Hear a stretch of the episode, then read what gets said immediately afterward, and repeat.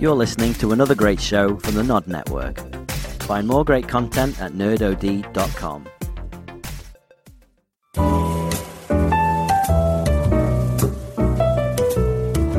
This is Whiskey and Words. Uh, I'm David Olson, and this time I'm joined by actress and writer Ellie Pascal. Hi, Ellie. Hi.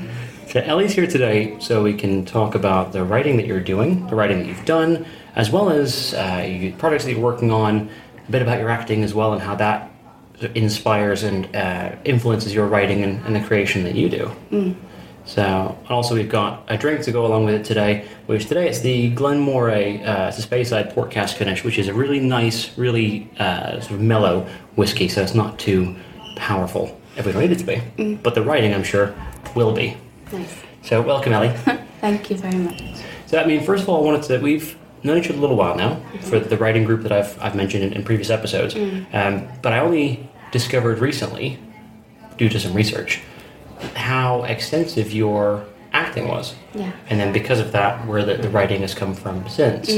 So, I, I, your stage, film, television, uh, all that kind of stuff, as well as now working on a novel and, and various things as well. So how does that work? I mean, do you was it sort of a thing that you were writing before acting, or has it come since then, or how did that work out for you?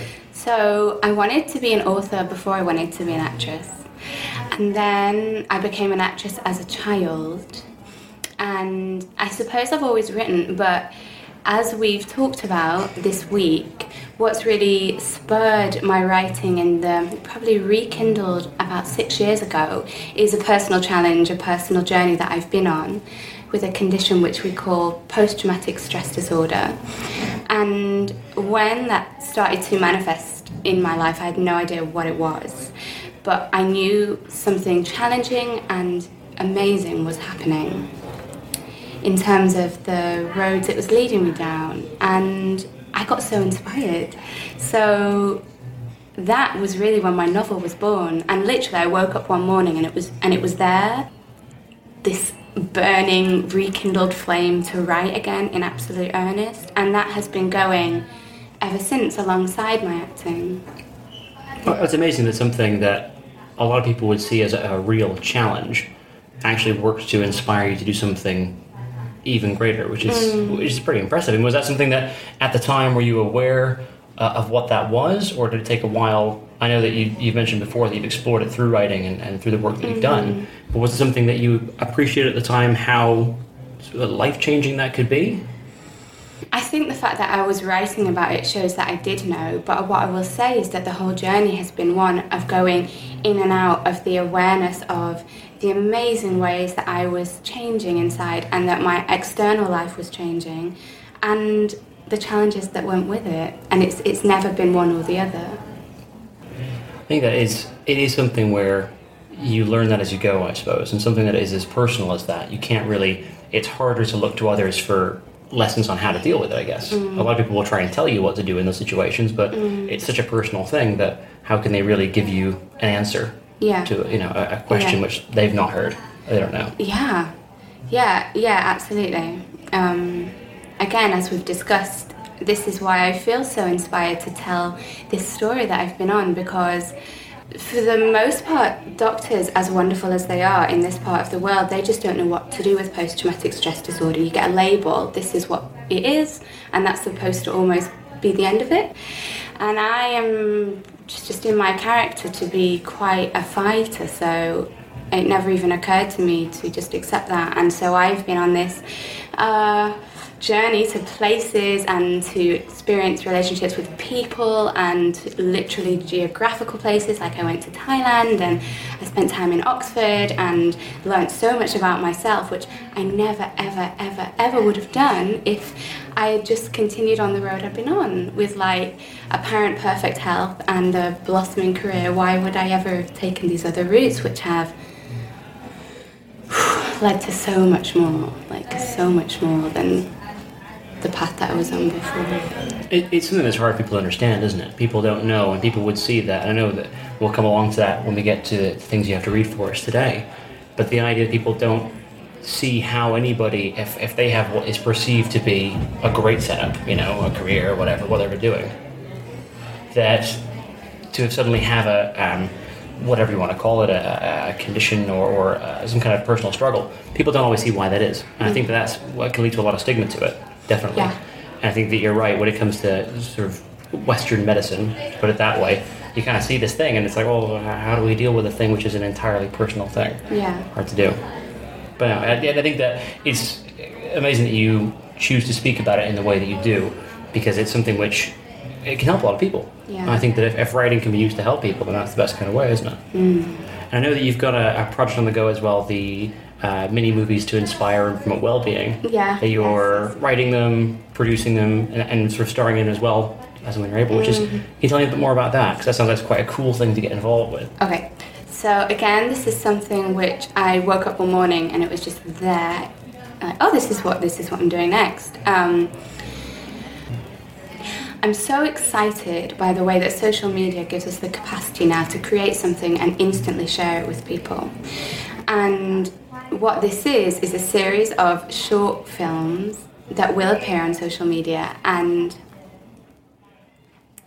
it's a similar kind of story as the novel, but I think it's much more immediate in the way in this in the idea of uh, telling the story because the the way that it tells it is so much quicker. Obviously, we've got these short little bursts. Uh, we find a young woman who uh, is just desperate for some more balance and more happiness in her life, and despite the fact that she kind of thinks it's um, bullshit, signs up to a well-being course because she's desperate. And um, each week on the course, she gets an assignment, something to do, and each episode documents her um, attempt, or whether successful or not, at this assignment. So sometimes it's kind of ridiculous what we see her doing. She's so desperate. Sometimes it's kind of touching. And um, for me, it was such a light bulb moment because the way I use social media is that I go on there to be inspired. So I follow people who are posting uh, uplifting stuff for the most part, or just funny stuff.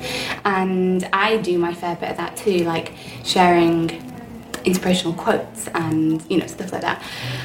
But uh, uh, but but then when I had this idea, like ah, I'm going to do this with film it, it was just so absolutely it that now the project is happening and it sort of it grew its own legs before I'd even known for sure it was happening because when I started talking to people they wanted to become involved as well and then I um, so now there's all kinds of people and yeah watch this space I think that's amazing because you're right, you're right. With social media now, it's everyone is involved with it somehow. Everyone uses it somehow, and it's an incredible platform to sort of put out things in the immediacy, mm. things that you sort of take in straight away. And the fact that you're doing it with with short sort of is it sixty seconds?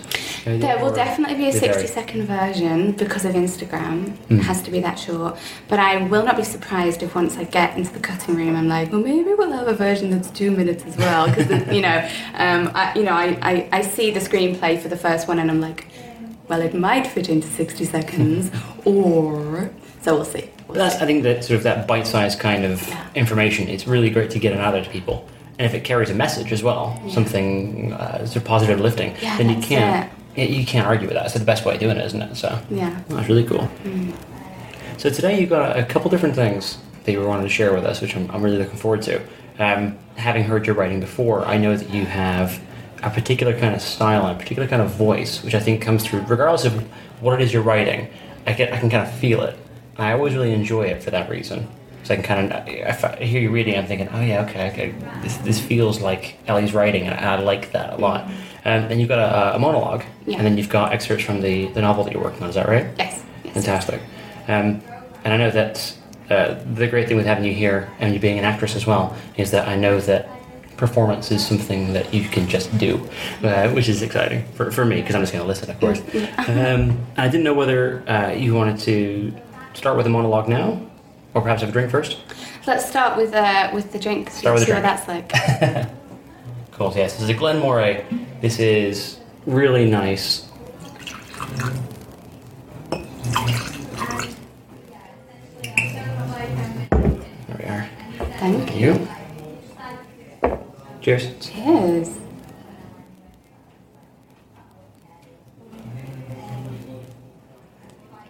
Huh. It's got a sweetness to it, doesn't it? It It's got- totally has a sweetness after about a second or two. Mm. And it doesn't have that kind of fire that you get from different whiskies. It's really just mellow, and you can just drink, probably drink too much of it if you wanted to. But Yeah, you may be converting me.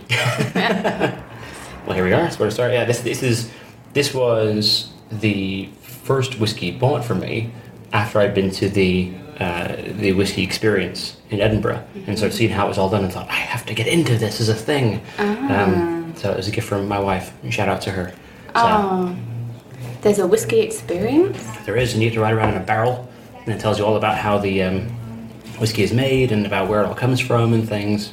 Really cool. Yeah. If you're ever there, I recommend it. Even if you don't like whiskey, it's quite a cool, sort of uh, informative kind of. It's like the in the Jorvik Viking Center when you ride through that sort of old Viking place. It's kind of like that, but for distilling whiskey. Right. All right. Viking whiskey, normal whiskey. Uh, normal whiskey, but I f- imagine Viking whiskey's a thing. That'd be quite good. Oh yeah.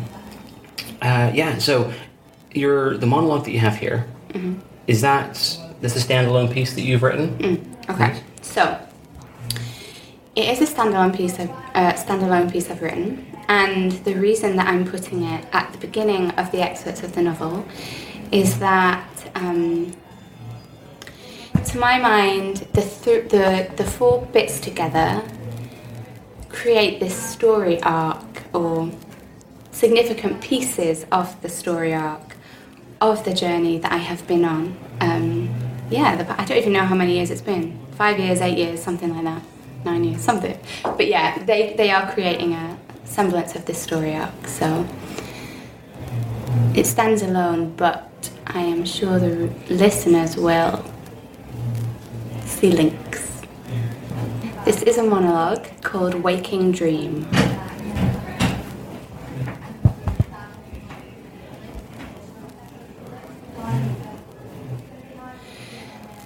I had a totally nice life. Lovely job at the zoo. Beautiful boyfriend and nice flat and like I live in the best city in England and it's one of the cheapest. But one day my body just changed in how it felt like there was gravity in my face and inside, and I had to move slow. So, obviously, I tried to work out what I'd done wrong to make that happen, and I had blood tests and brain scans and everything, but nothing. It, it, I just I just had to go slower and slower. And I was going mad with it until one day I just, it just came to me. I'm sad. So then it was, well, what is wrong in my life to make me sad? But all was well. I had a great job and lovely flat, nice boyfriend. But still, I was getting slower and slower until finally I accepted right, there's nothing wrong in my outside world, so I've not done nothing wrong there. And there's nothing wrong in my body, nothing that they can find, so I've not done nothing wrong there, but I still feel this way. And that's when I realised it wasn't my fault. And that's when I let myself lie down. And when I realised I'd wanted to do that for years. And that's when things started to happen. A journey I never could have planned because people don't talk about journeys like this. And then a few days into lying down, I had this waking dream with a woman in it. She was kind of shiny. And what she said shook me so that I swear even the inside strands of my stomach moved. She said, If a poll were given to the entire world and they were asked, Does a good person follow the path of least resistance or the path of most resistance? Far and away, the majority would say the path of most resistance. Because in this world, that's how you compare yourself with others. Showing how hard you pushed and how much you did and how exhausted you were and still kept producing. But she said, life doesn't have to be about pushing. There is another way. And when I came out of that dream, I knew that lying down was me taking the path of least resistance for probably the first time since I was a kid. Doing what felt good, what felt right in my body. And then basically the only option became to stay lying down because I felt like stone. And resting, it turned out, meant that I was still enough to see what caused the stone feeling. My attention was like a prism split in light. And within this leadenness was a rainbow of emotions and impulses, ones I never knew I had. Need for this and anger about that, all numbed out beneath the stone, which it turns out I'd put there as a block so as not to feel. Like a dam holding back 10,000 years worth of water. And now the dam needed to break, and simply I was to be still and supported enough so that when it did break, I would stay intact. And then, oh, after months of feelings so strong, I could not leave the house and I could not let my mum in my room, I started to know it's all right. It's all right. It's so all right. Because this is a gift. This stillness is the beginning of that other way of living. The one without the pushing, which I'd craved forever. And I knew more will come from getting on this path of what feels right in my body than ever could have come from pushing along that path of most resistance. And what's coming? Oh, what's coming? I mean, what is coming is going to be miraculous.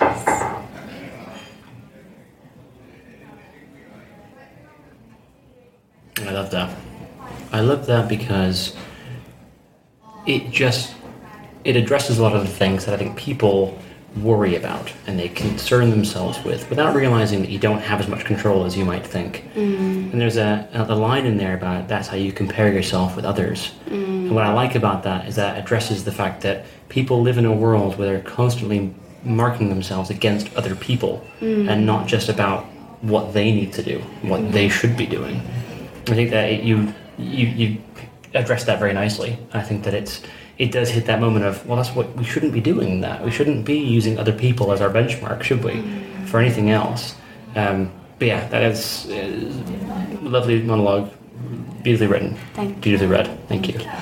Um, it did it did lead me onto a question though, which was that idea of.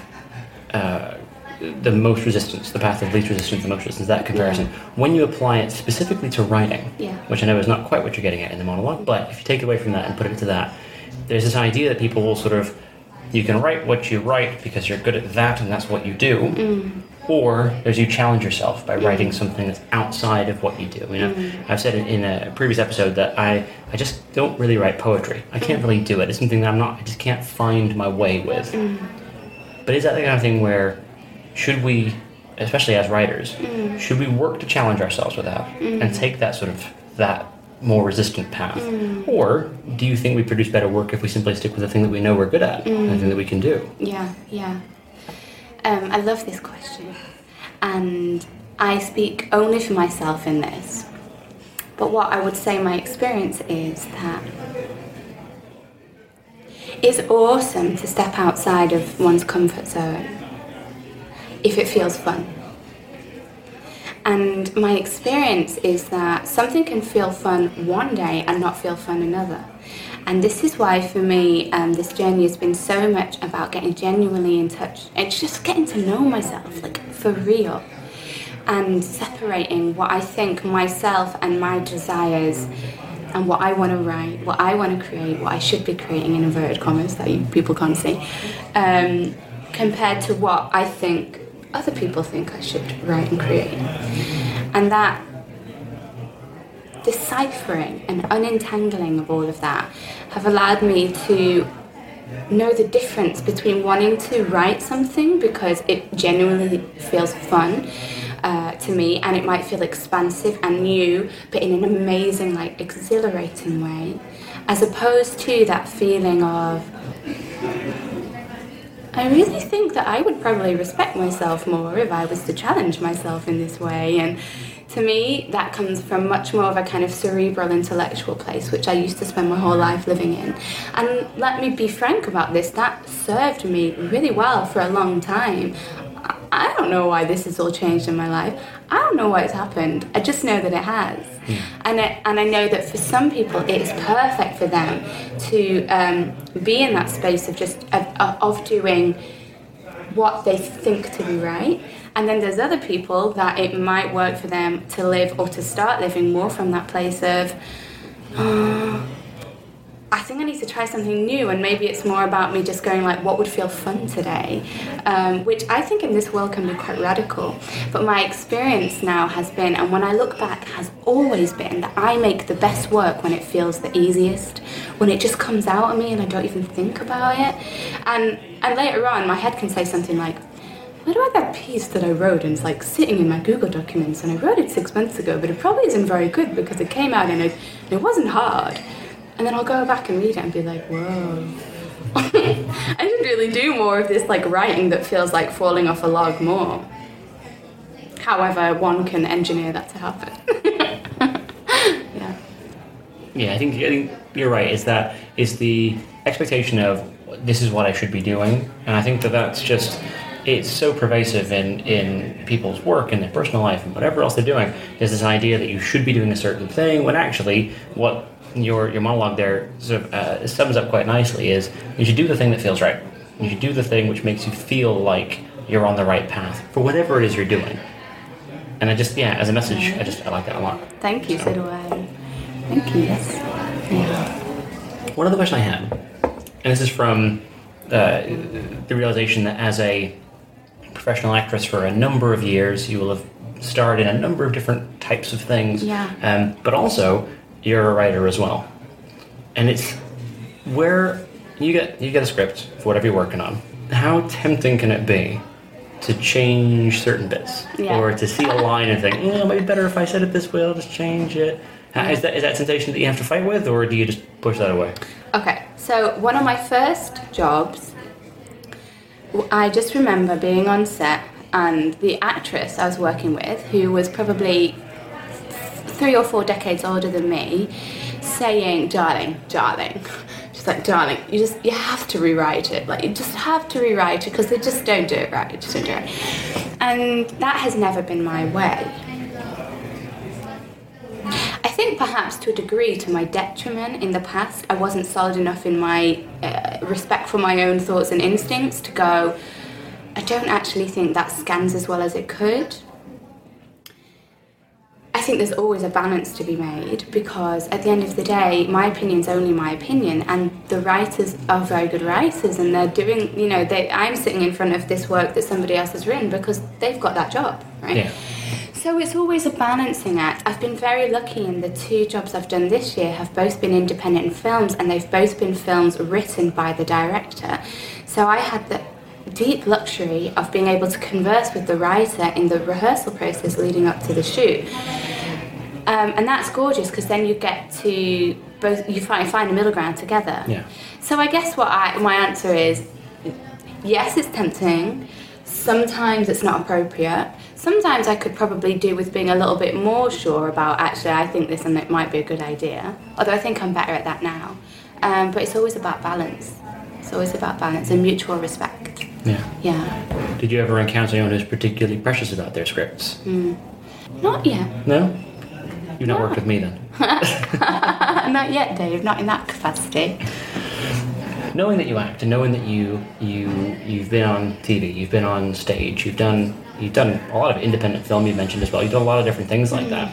Then to know that you can still put this work in, how tempting is it to to write more film pieces in that way that you mentioned? The idea that independent film, oftentimes the director is the writer. Yeah. Have you thought about apart from the mini movies that you're doing anyway? Yeah. Have you thought about sort of longer form getting Yeah. into that as well as your prose? Or- Yeah, I feel so. When you say a longer form, you mean um, in, um, feature film? Yeah, or any kind of short or feature. Yeah. Yes, absolutely. I think it feels to me the this series of shorts will lead on to something else. So we will see. But I certainly I, I adore um, acting in television drama, and I don't watch very much of it, but I watch movies and so now that I am writing my own, it feels so obvious, like so obvious. I remember my dad asking me, maybe even when I was a kid, like, well, why don't you want to be a director? Like, and back then I just didn't really. And now I, I sort of wonder if he saw something in me that I didn't see, but now I do. That um, movies just make me so happy for me, watching a film can be almost a spiritual experience or like a healing experience in the sense that it's one thing that I know sometimes I can go to if I'm not feeling great and it can lift me out of that. I think all art has the capacity to do that. Movies, it's just for me. What does it? There's something about that decent window of time. I just find the magic. I just find it's such to me it's just such a magical scope and and I often leave the cinema or leave the room having watched a film feeling renewed like complete like my mi- mental state has just been completely shifted and I'm like you know just reminded life is so beautiful there are so many inspiring things in life it's so exciting to be in the world and so I I am and now like as I take the practice shots for my mini movies I'm just I can't believe how fun it is, and I I know that it's right because it doesn't it it feels challenging but in an amazing way. Like I'll practice filming whether I'm taking specific practice shots in order to create my um, storyboard um, for the first film, or whether I'm just playing around with something because I'm taking a walk and there's something that looks beautiful, and I think, oh, I'm just going to get out my iPhone and have a go at capturing that and see what kind of shot works best, what kind of panning works best with that, how I can capture the light, and it's just. Sometimes I can't sleep because I'm so excited about this, and that's why I know it's right, um, and that's why I do think it will probably become bigger. Yeah. Yeah. I think you're right. I think creativity takes people out of things, doesn't it? takes you out of the world that you're you're in and, and puts you somewhere else. Whether that's a film, whether it's a book, whether it's whatever. If it allows you to sort of uh, immerse yourself in that other world for a while and take you away from what you normally know, then it has the ability to sort of change your perspective on things and to sort of kind of reset your balance, I guess, Yeah. in a way. Uh, not every movie, perhaps, not every book, perhaps, but a lot of them, I would say, Yeah. have that ability for, for people, or Yeah. anybody. Yeah. On that, I know that you are working on a novel that I've had the pleasure of hearing parts of before, although I'm sure they've changed now over time, as they always do. Yeah. Um, I know we've got uh, three excerpts of that today as well, and I wondered if you'd be okay reading that first excerpt for us. Okay. So, this is the first excerpt from my novel, working title The Magical Relaxing of Tabby B. And at this part of the book, we're quite early on, and we find Tabby, who is our protagonist, and she's got a lot of uh, inner turmoil right now, and she's really trying to ignore it. She's trying to ignore it. And what we see here is that it is starting to manifest in her dreams and and now to affect her relationship too.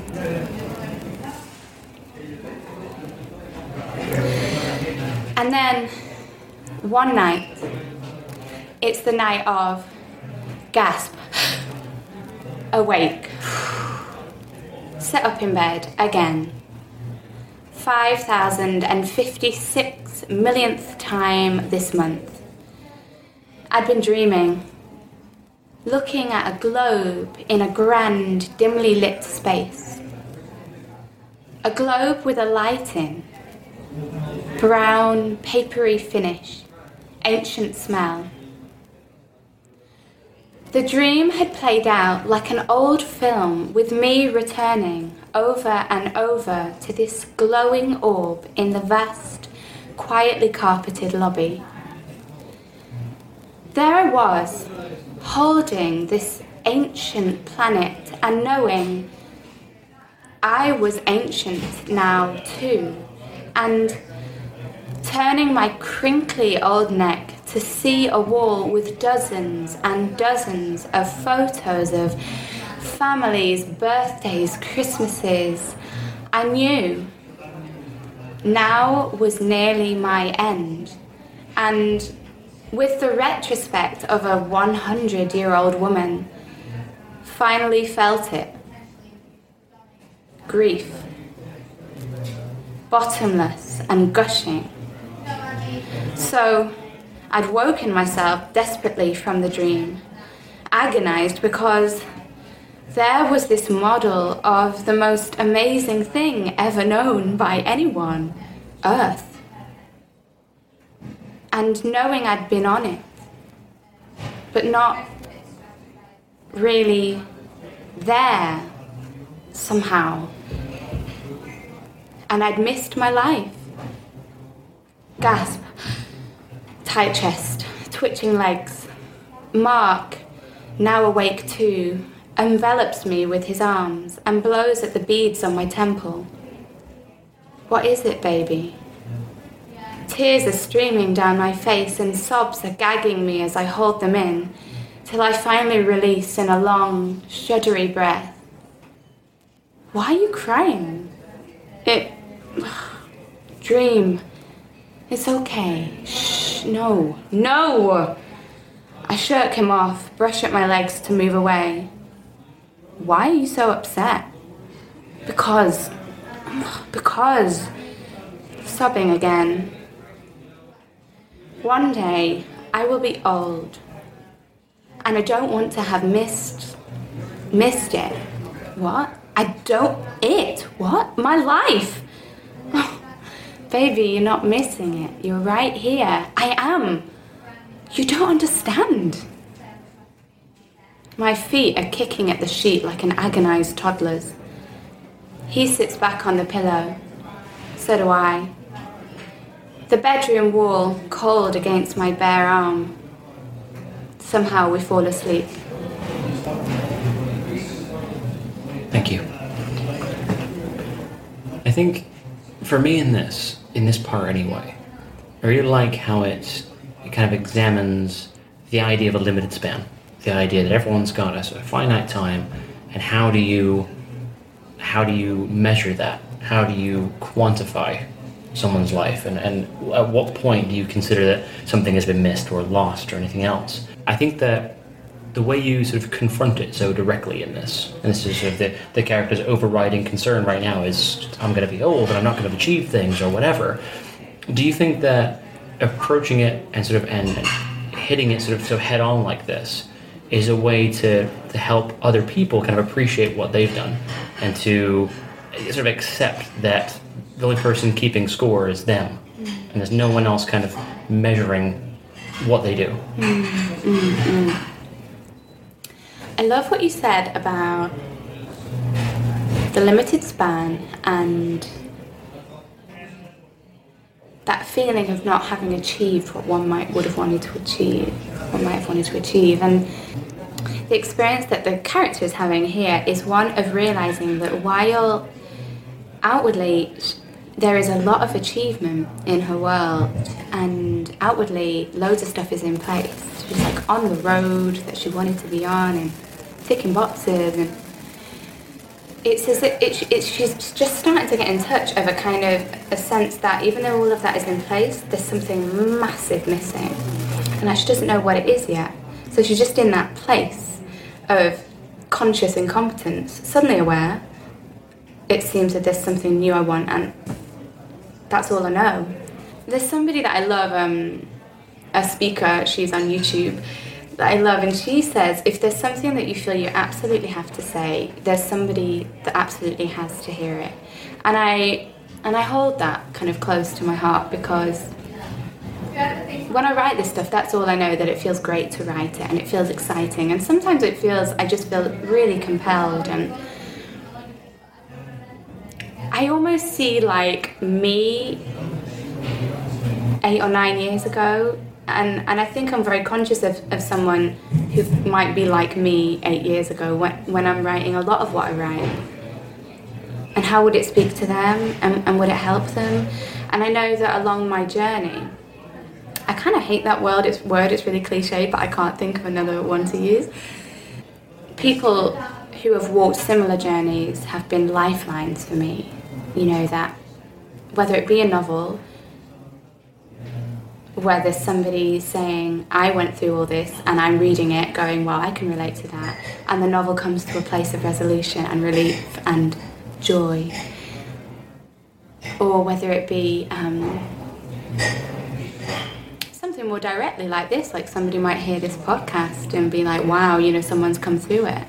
That's not to say that my life is perfect right now, but it's beautiful and I know that it's beautiful in a way that I don't know if I could really hold a long time ago, and this is what is being experienced here. It's like Tabby's like, I am in this life, but sometimes I can't feel it. It's like I can't feel I'm here, and I'm missing it. Like how it, I like intellectually, I know my boyfriend is amazing, and my flat is beautiful, and I live in this place. So many people want to live in, but so much of the time I don't appreciate that. Why don't I appreciate it? And I make up that there is lots of people out there that experience this. So, yes, if they were to read this and have hope, awesome. no, I'm sure you're right. I mean, yeah. I like what you said there about the idea of ticking boxes. The idea that for so many people, there are uh, elements of your life and things that you have to achieve to tick the boxes and say, I've done this, and I've done that, I've done that. That's what a person's meant to do, and I have done them.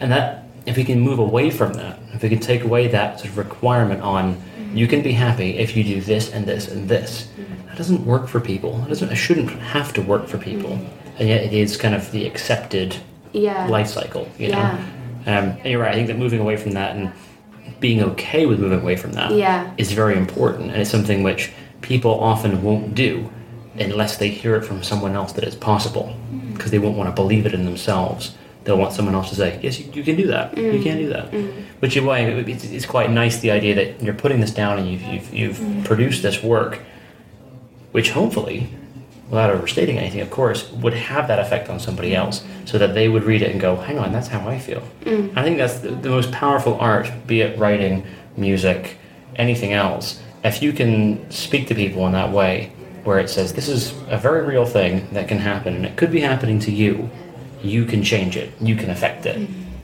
And I like that your character is experiencing that and having that kind of realization because that way the reader can have it along with her, mm-hmm. hopefully. Yeah. Yeah. And with that as well, I don't want to, to, to rush into the next section, but I'm eager to hear them. Mm-hmm. Um, would you be okay to read your, your second excerpt? Yeah. So, okay, so the second bit. Um, so now we find Tabby, and um, she has had a surrender at this point. She has accepted that she she needs stuff in her life to change, and she has accepted that she needs help for that to happen because she doesn't know how to do it. Um, so she starts to let go, and it's when she begins to let go that things start to get magical. And in the morning, I don't care what happens next. I don't care where I'm going. I just know it's not where I've been. And it's not all in my hands because something or someone is with me. No more breath holding. I am here, seeing stuff. And there's trees and birds and light, and I know that it sounds cheese on a stick, but it's real. So I find myself doing stuff that I haven't done for 20 years. I'm wading in the woods and climbing trees and eating cherries and spitting the pips. And my body feels like it's made of rubber. Of course, says a voice behind me. Swing round, ninja like, to confront my follower. But there's no one there. Not on the path or in the other direction. No one. Except, that is, for a small, furry possum standing just a metre from my feet, eating a Snickers. I know, I know, he continues with the broadest Cockney accent ever. E numbers are bad for me, but whatever they do to these nuts to turn them into this delightful, fattening little bepacketed treat, well, I'd swap all the insects on earth for another. He smiles, an amazingly gappy, chocolate covered grin, and I am filled with that bath like warmth again. Know where you are, do you? Where you're going? Um, well, I start to laugh. Snickers finished, he has proceeded to scratch his bum and rub his nose simultaneously. Um, I know I'm on Hampstead Heath. Oh, okay. He droops, turns back towards the trees. What do you mean, where I'm going? I project. I, I am in some sort of a different um, direction than I used to be, if that means anything to you. Darling. He turns back to face me, glint in his eye. You're conversing with a talking possum. What do you mean, if that means anything to me? I am the new direction, baby. So if you're on your new kind of a way, then I am at your service.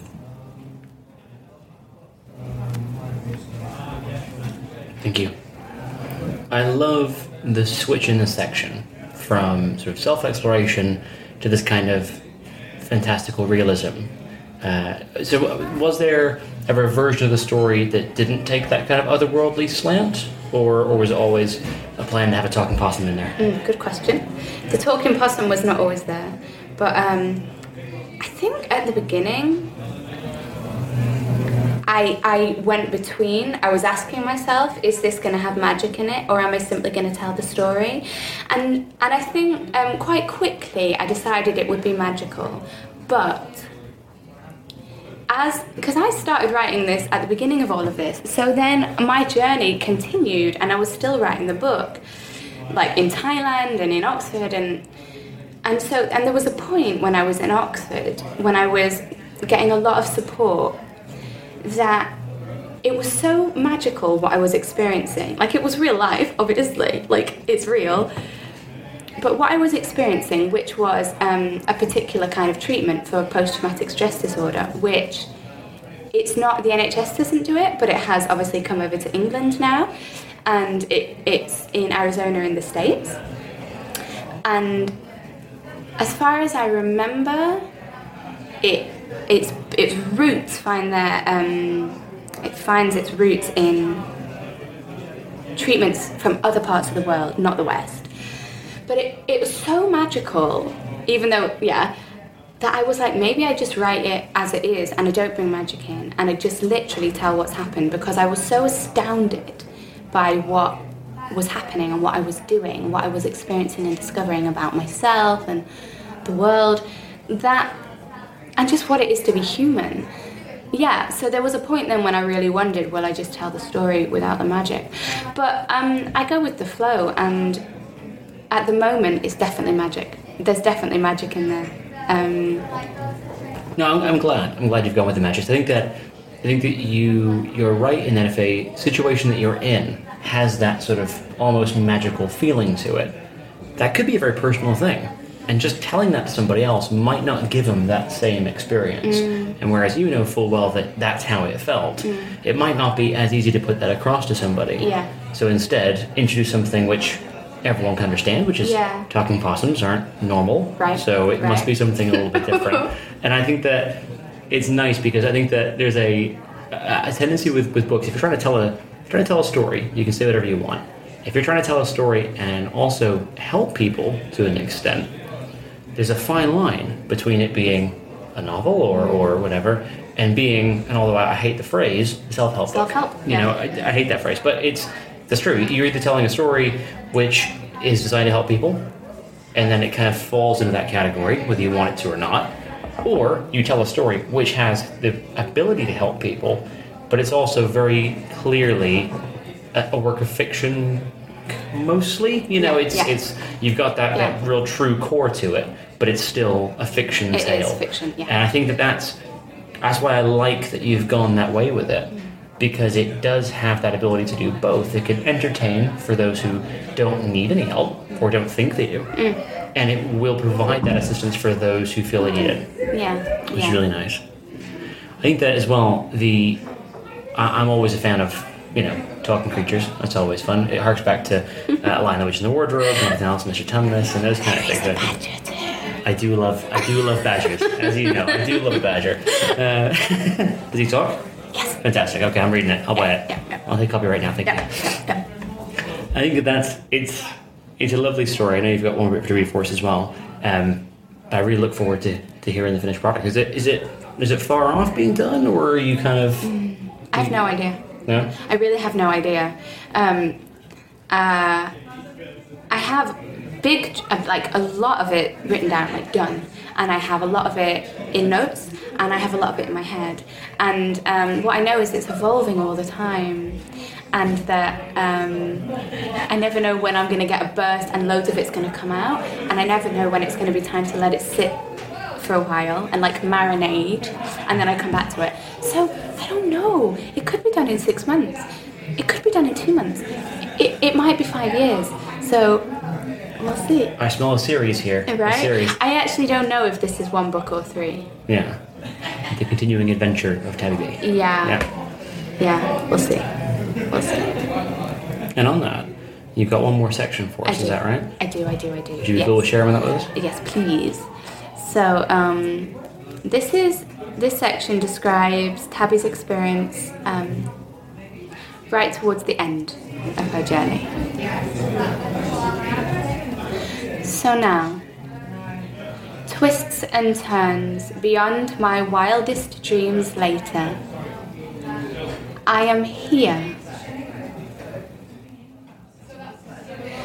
Imagine having superpowers for appreciating life.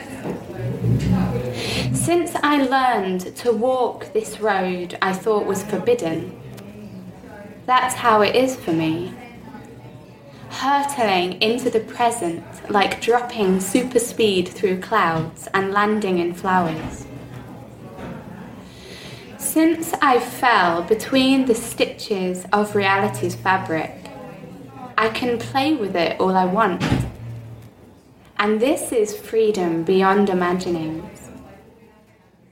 When you know what I know and have seen what I've seen, life can be nothing other than breath pumping. And let's be clear about this. Anyone can see what I've seen and know what I know given the right adventure. I absolutely adore the, sort of explosion of positivity and kindness at the end of this. Uh, so this, I mean, we covered this is a, a, a tale of sort of discovery and growth. Was the intention always to finish that way? Were there other versions where you, and, and again, I'm cautious saying this because I know that it's a it's yeah there's a personal element to this tale. But were there other versions where there were sort of any darker themes, or perhaps even more sort of magical ones? Yeah. Um, it's always had a positive ending. It's good to hear. And I remember, so 2012, when I was living in London and writing my book, and at that point, I thought where I was then was the end of the book. And I felt great about it, and at times I was really challenged. And I think that's the lesson that I have taken from the past, you know, eight years. It's that so much is about my perception, and life is never going to be what my mind could call always beautiful or always difficult. Or at least that's not been my experience. It's an amazing myriad of this and that and this and that. But for whatever reason, I've mostly felt positive about it. And I think maybe that's why it's always been this book is a message of hope. Yeah, I think so. And that, that's great to hear because I think that that's one thing throughout it. Even in the parts that I've heard where there are some more challenges or there are some more uh, personal struggles, there's always at, at its heart there's this idea that it's going to be okay. And you don't say explicitly this is going to be all be okay, but you kind of feel like that's a, a real possibility from the beginning. And I like that because so many stories will take you on on journeys up and down and whatever else. But at any point you're thinking, well, this well could go terribly wrong. Mm-hmm. But I think that with this story, I, I kind of feel that it's going to be okay. You know, mm-hmm. you're going to see how it plays out, but we're going to get there. Mm-hmm. And I think that's it's refreshing because it's very, you know, it's very in in writing. I think to give it this this dangerous slant or whatever. Whereas this is just this is a nice story, which is a hard road for someone to walk, but in the end, they achieve the thing that we all want to achieve. I think without you know giving away the ending of your book or whatever. But I think that's kind of the idea, Yeah, right? yeah, yeah. I think that's great. I think that that's something people need to hear, and people need to, to experience a little bit more as well. Yeah, yeah. I hope. Yeah. So with that as well, I know that obviously this is a novel, and you've got monologues and things that you have written for performance and the rest as well. Are there are there other works on the cards now? Anything else that you're working on on the side apart from obviously the movies and things that we mentioned before? Yeah. Any other writings that you're currently going through now? Me think. I um, I'm always surprised by how much I'm writing, and doing this podcast with you has been lovely because I went back through all of my files to pick out what I would read and found lots of things. So I'm kind of always writing, and I, I can't help it. Uh, it's just what comes out. I would say my biggest project, which we haven't talked about, uh, is is um, is the fact that I'm now also teaching mindfulness, and this ties in with what you just asked and what you some of what you just said because that feeling that it's all okay is something which I have um, learnt to nourish through my practicing of mindfulness, which is why I'm so um, excited and honored and passionate about teaching it to other people now because these tools that I have gathered um, are amazing. And they're ones which, if a person is draw to, drawn to them, will serve them and anybody can pick up. And um, scientists are proving are as um, effective as like opiates. And this has been my experience. Mindfulness is not the only tool that I've had on this journey, but it has been the most consistent one. And it's the one that I am at the moment most excited about. So I'm very excited that my teaching practice is growing and that I am bringing it together with the acting, the writing, the filmmaking, with the um, with the mini movies, sometimes the assignments that Poppy. Oh, I don't know. I've, I I don't think I ever said what it's called. The mini movies are called Poppy's Way, um, and yeah, sometimes her assignments will be working with mindfulness tools. So again, it's this thing. I just I'm just sharing what works for me, and I'm so excited. And I do that now already. Like I'm doing it. I do it with Twitter. I do it with my Instagram, and the other day I put um, a contact button on my Instagram. And I've been so touched by the correspondence that I've had, and this mirrors the correspondence that I had um, have had when I've been on television, which is often young women, teenagers getting in touch with me, relating to back then it was the storylines that my characters were um, showing, and now it's it's people asking me actually about the stuff I'm posting that are more about my life and the, and what I'm teaching coming to me and being like, this is helping me, and what other advice can you give me? And so I'm just so excited. And in a way, I would almost say that that is the hub of everything that I'm doing.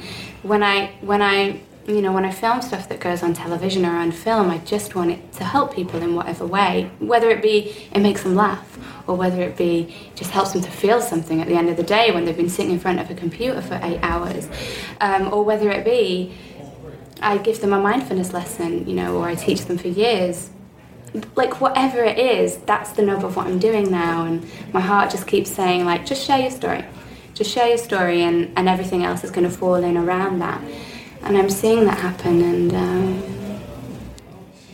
yeah. I think that's, in the time we've known each other, I think that I've seen that you have that ability to, to brighten people's moods, brighten up their outlooks and you do that in a way which isn't ever. I want you to take this the right way because people who can be particularly positive can be a little bit, you know, sickly sweet, a little yeah. bit cloying. And I honestly don't think you have ever come across that way in what you do. And I think that seeing you sort of put that effort and that sort of that drive into things that have a, a greater purpose, because we all want to write to entertain people. We all want to create to to showcase what we can do and to sort of share that enjoyment with other people. But I think that specifically looking at creating works solely to help people understand what will make them happier, what will make them feel more fulfilled, is an incredible uh, sort of path to put yourself on to go over there. Thank you. so I want to say a huge thank you to Ms. Ellie Pascal today mm. for being on the show. Uh, you can find Ellie on Twitter and on Instagram where she'll share mindfulness as well as links to her work and things as well, as well as elliepascal.com, where there'll be links to other elements of Ellie's work as well as that. Yeah. Uh, but thank you so much for being here today. Thank you, and thank you for the whiskey. It's been an enlightening experience. More next time, definitely. and don't forget, uh, Poppy's Way mini movies to inspire and promote well being are also online, so do check those out because they hopefully will bring you the kind of joy that everyone kind of needs. Mm-hmm. So thanks very much, and we'll see you next time.